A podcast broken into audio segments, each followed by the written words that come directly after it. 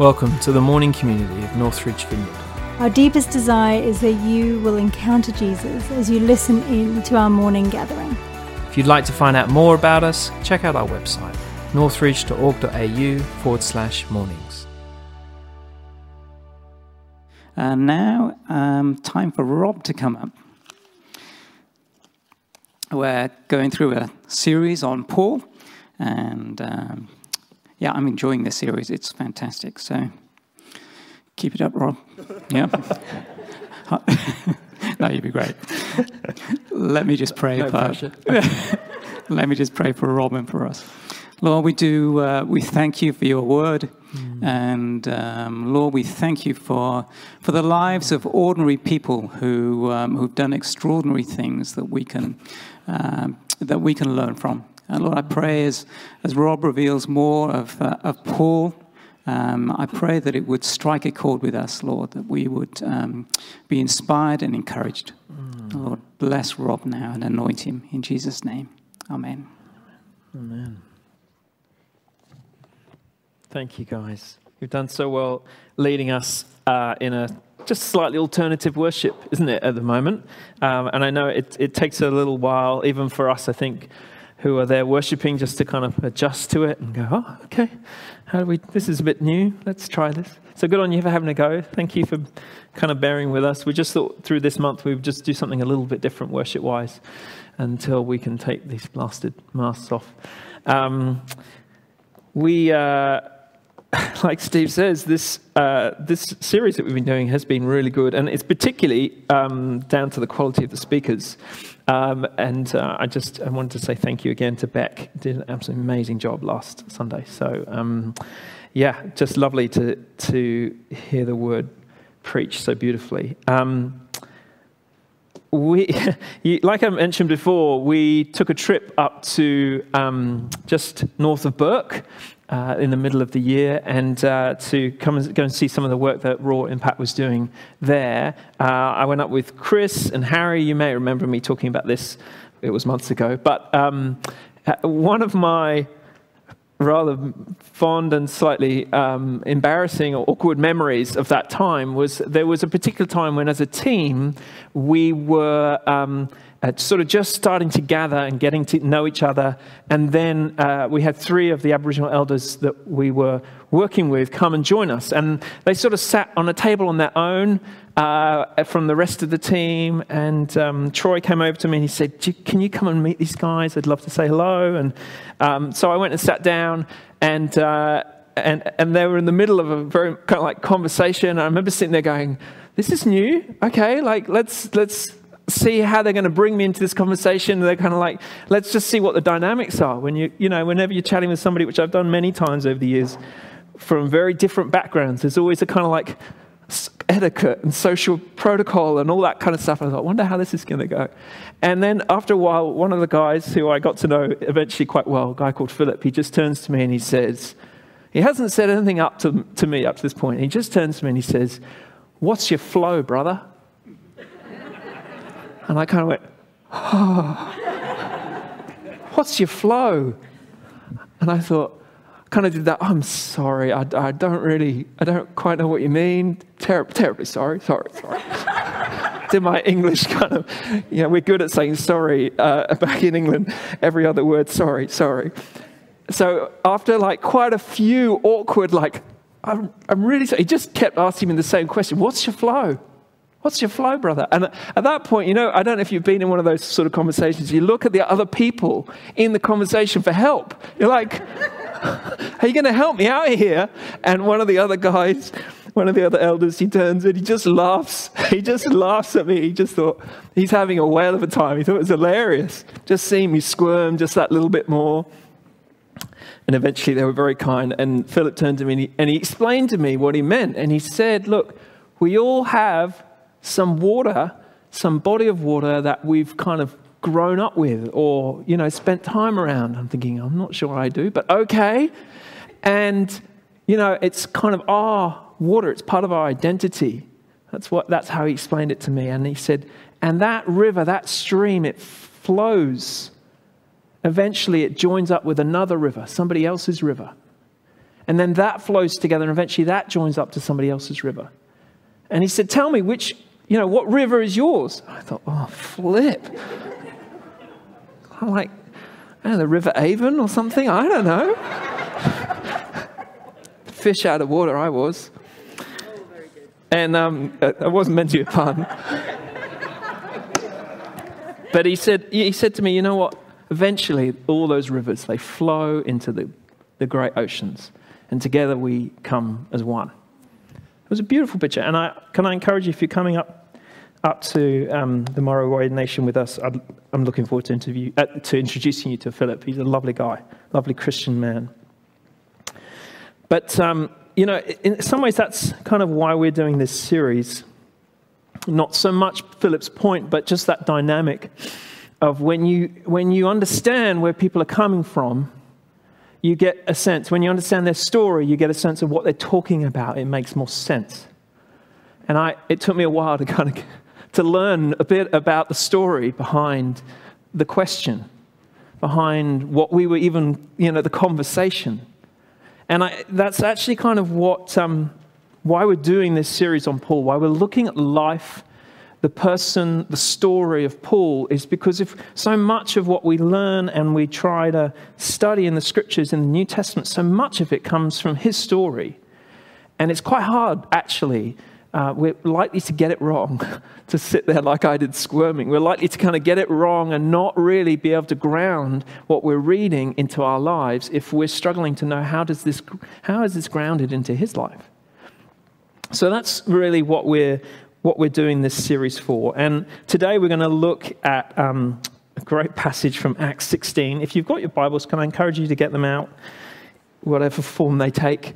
Because um, I'm not, there's like uh, 36 verses. I'm not going to read them. I'm going to show you a short little entertaining clip so you don't fall asleep. And because I know you've missed the kids' church videos, all right? But then we'll get some, then we'll talk about it with the, with the verses up. So have the, have the verses up and then we'll do the cheap video, all right? Let's go with the video. Slapstick Theater. Paul and Silas.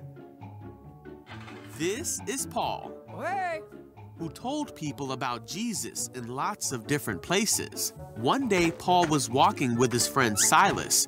Hey, yo! They were being followed by a girl who was controlled by an evil spirit. Her owners used her to make money. After days and days of this happening, Paul got so annoyed that he turned around and told the evil spirit to leave her. So the girl was freed. But her owners got mad at Paul and Silas because they wouldn't make any money off of her anymore. And they had them thrown in jail. The jailer locked them up. Oh, man. Around midnight, Paul and Silas were praying and singing to God, and the other prisoners were listening. Suddenly, there was an earthquake, and the chains of all the prisoners fell off. Oh, what just happened? But Paul and Silas didn't leave, even though they could have. Several people decided to follow Jesus that night, including the jailer and his whole family. And the next morning, they were released from jail, and the city officials even apologized to them.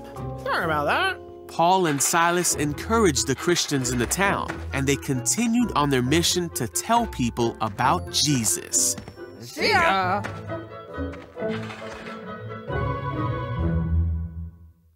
There you go. Don't you love it? Isn't that fantastic? um, that was stolen. We didn't put that one together. Um, so let's have a quick look at that passage. Now you've got the overview. There you go. Uh, we're going to have a quick look at Acts 16. One of the, one of the most kind of standout moments, isn't it, from that passage, from that story, is the moment where Paul and Silas are in prison and they've been stripped and beaten, we're told, uh, thoroughly flogged. I got that right. This evening's video, I said thoroughly flogged. thoroughly flogged. Um, and uh, so they've had a pretty rough time of it. And they've been thrown in prison. And you would wonder, I don't want to, I wonder how I would cope with that. I don't know how you would cope. We're talking a lot about coping at the moment with a long year that we've had. I'm not sure I'd be singing and, uh, and worshiping in quite the same way, but they are full of joy. They're singing out, they're worshiping God, and in that moment, the power of God comes an earthquake. Um, and I wonder if it was just an earthquake. I feel like an earthquake wouldn't quite shake the doors off and the chains off there. I think it's got to be something that felt like an earthquake, but was the power of God coming and um, breaking the doors off. And they just sit there, completely free in the midst of a prison. You know, and I think one of the things I first want to just kind of draw out is this is such an encouragement for, for us, and particularly if, for those of you today who are feeling imprisoned. There is so many different things going on in our lives, and many people don't know what they are. You know, we have the sort of life that we live that people can see, and then the life that we live that people can't. And in that layer, there can be so many things that we feel trapped in and imprisoned by. And um, one of the things that the scriptures teach us again and again is this, and we see this in Paul's example, is worship. Worship is one of the keys to bring freedom. And actually, to do more than that, to bring the reality of the kingdom of heaven here on earth. It's one of the keys. I love how we see, you know, I, I imagine that there's Paul and Silas and they're singing the Psalms. And I bet you, that, I bet you that's what they're singing. You know, they're singing the Psalms all about God's deliverance and God's salvation and God's love and mercy and God's power over any authority. And they're proclaiming the truth about who God is and what God does and how He delivers His people. And then the power of God comes and sets them free. Poof, breaks the prison. And I love that picture because what they're doing is they're literally reaching up into heaven and pulling it into earth through their songs and through their worship and through their prayers. And that is such encouragement for us. So, can I encourage you in those moments where you are like, I am just, I don't know how freedom is going to come in this situation for me or for this person? Worship the Lord, come before Him, declare His goodness over those situations. But there are a few other characters in this story who are also in prison. One of them we meet right at the beginning of the passage is this slave girl. We don't know her name, but um, she is imprisoned by evil spirits, probably from some kind of occult practices. We don't kind of get told how she ended up in that situation. But she's being extorted, like so many vulnerable women today, by powerful men and being taken advantage of. And so she follows them around, shouting out, You know, these men are servants of the Most High God who are telling you the way to be saved. And Paul, as we saw in that little clip, he turns around, he gets so annoyed with her, I put, it up for, put up with it for a few days. But eventually he turns around and he tells the Spirit to leave her. And she is freed instantly by the power of God from that imprisonment, from that bondage by evil spirits. Again, we don't really know kind of what happens to her with the, her owners, her slave owners, but we do know that the authority of darkness that bound her has been broken over her life. Now, another person, you've got to kind of go with me on this one, another person that's in jail is the jailer himself. If you have a quick look here right towards the end of this passage, in sort of verse 31 through to about 34 or so, we read about how he comes, and it's sort of spoilers here, but he comes and he, he, he um, turns to the Lord and his, he becomes a Christian. And he says, it says that the jailer took them and washed their wounds, and immediately he and all his household were baptized. And the jailer brought them into his house and set a meal before them and he was filled with joy. And when it was daylight, the magistrates come and take Paul out of the jail.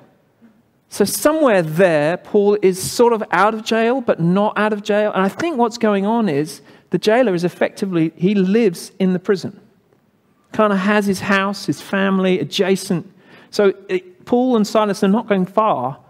They're kind of still in prison. They're still, and they're definitely under the, pris- the jail, um, the jail's sort of like authority. And so, literally, this jailer is in prison all of most of his life. That's where he lives, that's where he works, and potentially that's even where his family hang out. It's a pretty dreary place to raise some kids or to have your family or even just to spend any length of time. And yet, he also, by the power of God, he has a complete change in heart. You know, he watches God's power break the prison doors off and he says, What must I do to be saved? And Jesus says these words Believe in the Lord Jesus. He says to him, Switch allegiance. A change of master is what's required here. And he and his household are set free. And I love this phrase. It says it, they were filled with joy because he had become to believe in God.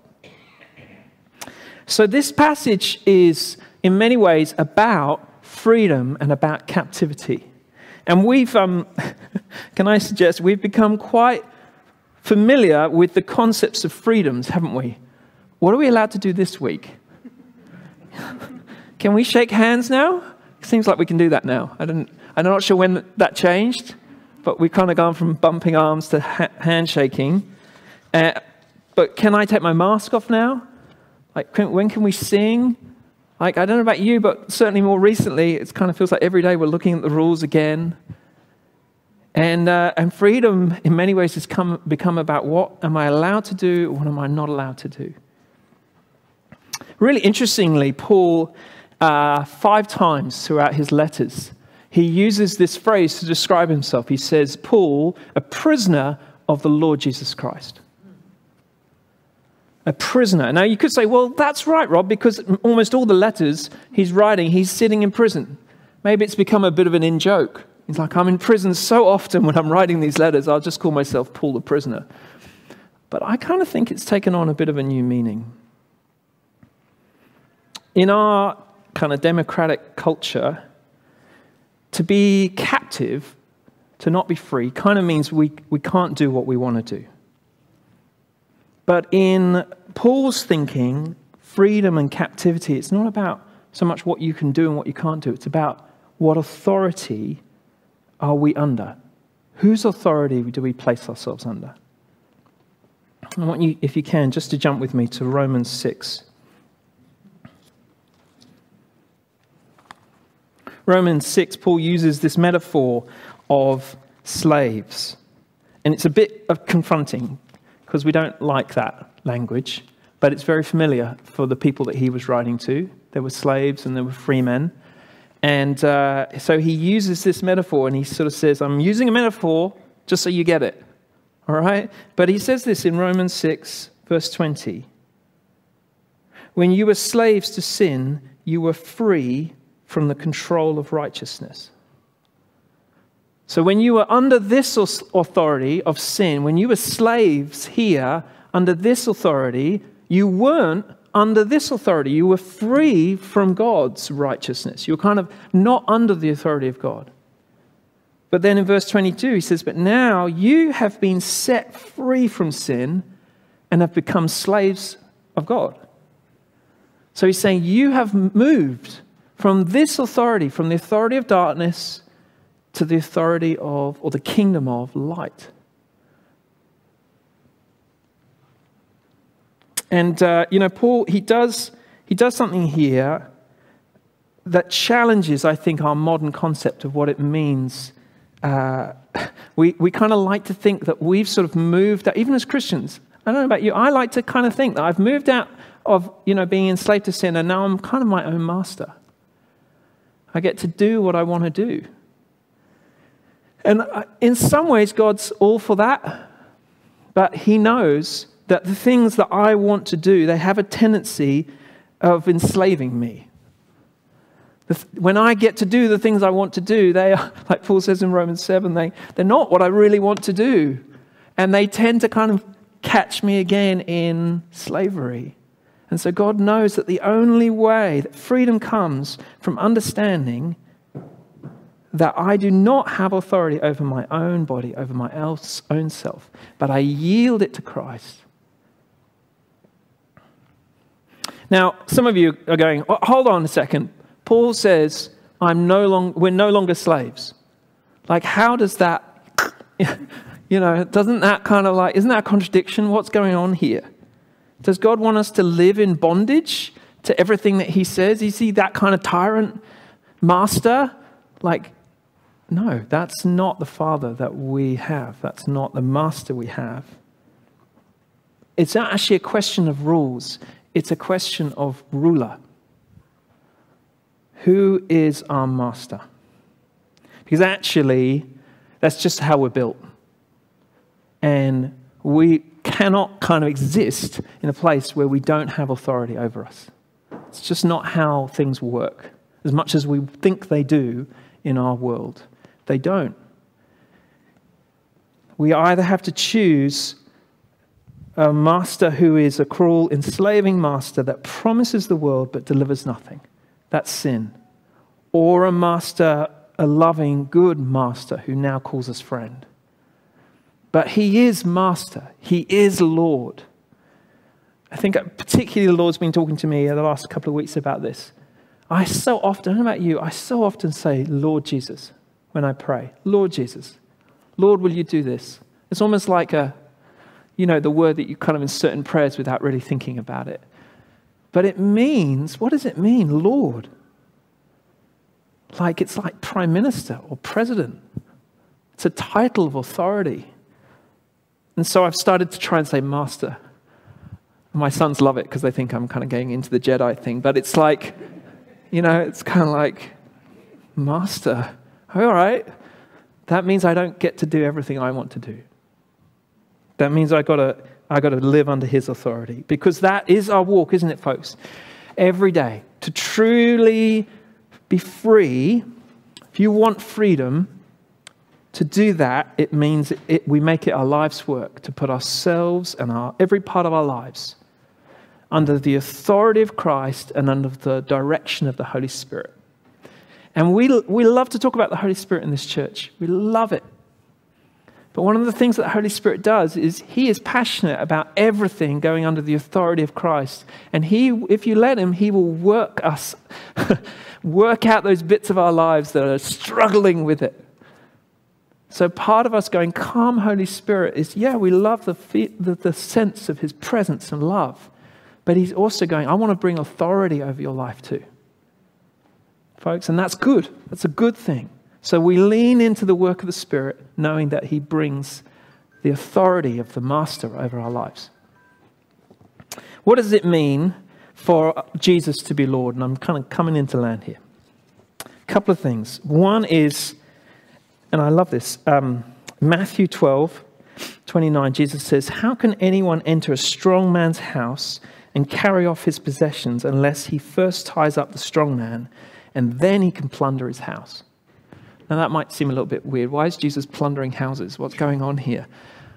What he's saying is if, you need, if you're going to be free from something, if you're going to take out the thing that needs to be taken, you've got to tie up the one who was the master of that place.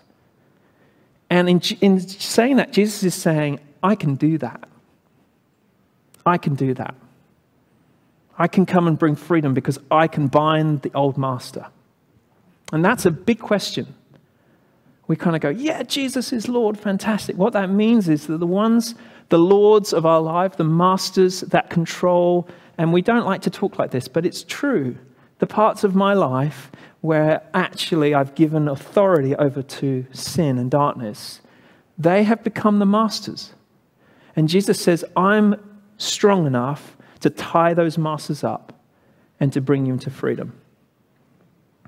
If Jesus is Lord, it means he has the strength to release us from our old masters. And sometimes the reality of walking out the Christian walk, it actually brings a doubt in our minds. Is Jesus strong enough? Because I'm still struggling here. Has he set me free? And the question, the answer he makes really clear is Jesus is Lord. That means he is. That means he is strong enough. That means he is Lord over every other Lord. And that means he has set us free. And so when we're struggling with those things, it might be money, it might be that, you know, the, the kind of just need for more or worrying about money is just kind of holding us in captivity. It might be work that we just can't seem to kind of like let go of. Some of you folks, you, you're working seven days a week, not taking that rest. And it just, and you don't feel like, like it, I just want to say, don't feel like you have an option, maybe at the moment. And I, I want to kind of just gently challenge you, if you know that's you. If Jesus is Lord and He says you need a break, need to take a day off each week, then you've got to ask yourself one, is He Lord? And two, can you trust Him? Can you trust Him to provide? Because maybe that's the reason why that you're not doing that. Whatever it is, maybe there's certain relationships that you just feel enslaved by, you just can't be free of. Or spiritual oppression. Maybe there are, you know, there's dark thoughts, disturbing thoughts, lust. There's so many different things the enemy throws our way and says, I'll take over that. And Jesus says, No, I have the power and I will release you. And sometimes that, you know, we, walk, we get up and we walk out the cells straight away. And other times it's a long process of healing and restoration into that freedom, to walk out that freedom. But He always sets you free because He is Lord. The other thing, if Jesus is Lord, that actually changes what we do with each other, how we relate to each other. I like this title, Prisoner of Christ, like prisoner for the Lord Jesus Christ.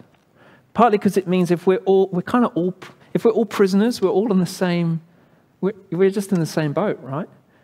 No one's more important. There's no other, you know, there's no chief prisoner. Or if there is, they're worse than everyone else, right?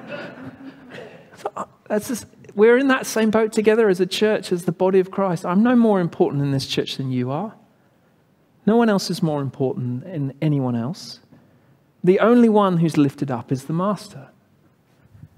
And that's what it means for Jesus to be Lord. And lastly, it also means we get to live in joy. And I'm, I'm kind of like, I wasn't sure whether to call this talk a different, I think it was meant to be something like the joyful servant. And it's true, it, it, we are called to live in joy, but that it comes from living under the authority of Christ. It's kind of like an upside down kingdom. The world says to us today if you want to be happy, be free of anybody else's control. But Jesus says, you, you've got to come under me. And then you will know true joy and true freedom. And we see it, don't we? We see Paul in prison going, I, I don't need to run. The doors are open, but I don't need to run because I am in freedom. And he sits there in joy. And I love that picture because that's what Christ invites us into. He says, Come and be captivated by me. Will you stand with me? I'd love us just to pray together.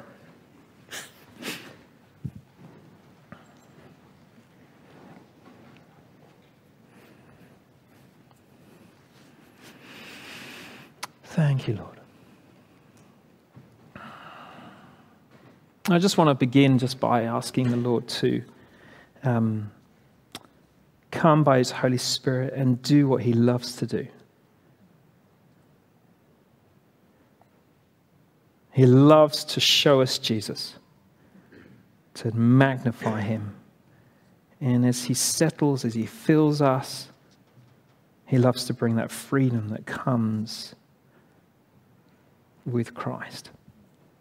So, Holy Spirit, we just invite you today, ask you now, come, Lord Jesus, come by your Spirit. Now let him come. Come, Holy Spirit.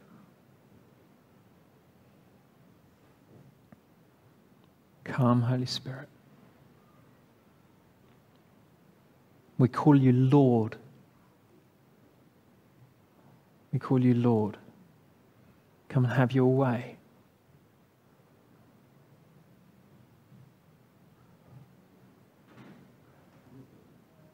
just sense Him saying, I've got purpose for you, I have calling for you. Some of you felt like we don't, where's that gone? Maybe this year, just been thrown around by all the circumstances, and the Lord's saying, No, you belong in my household, and I have purpose for you. For some of you, it's like, uh, I'm not sure who's going to look after me. And the Lord's saying, You're part of my household now. I'm going to feed you. I'm going to look after you. I'm going to protect you. You're mine. You're mine. I'm not letting you go. He says, That's a good thing. You don't want to let him, don't want him to let you go.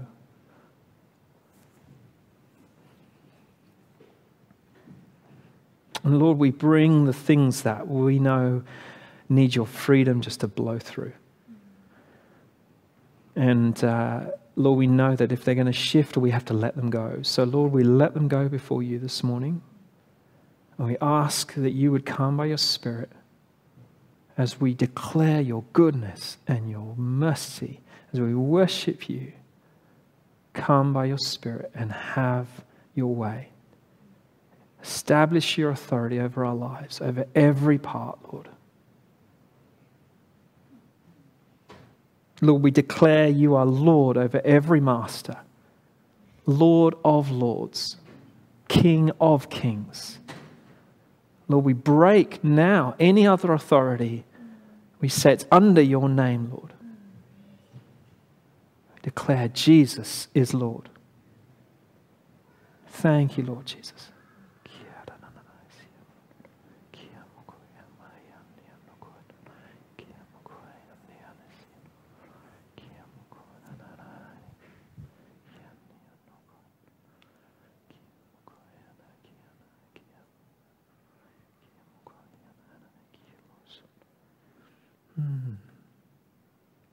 Thank you, Lord.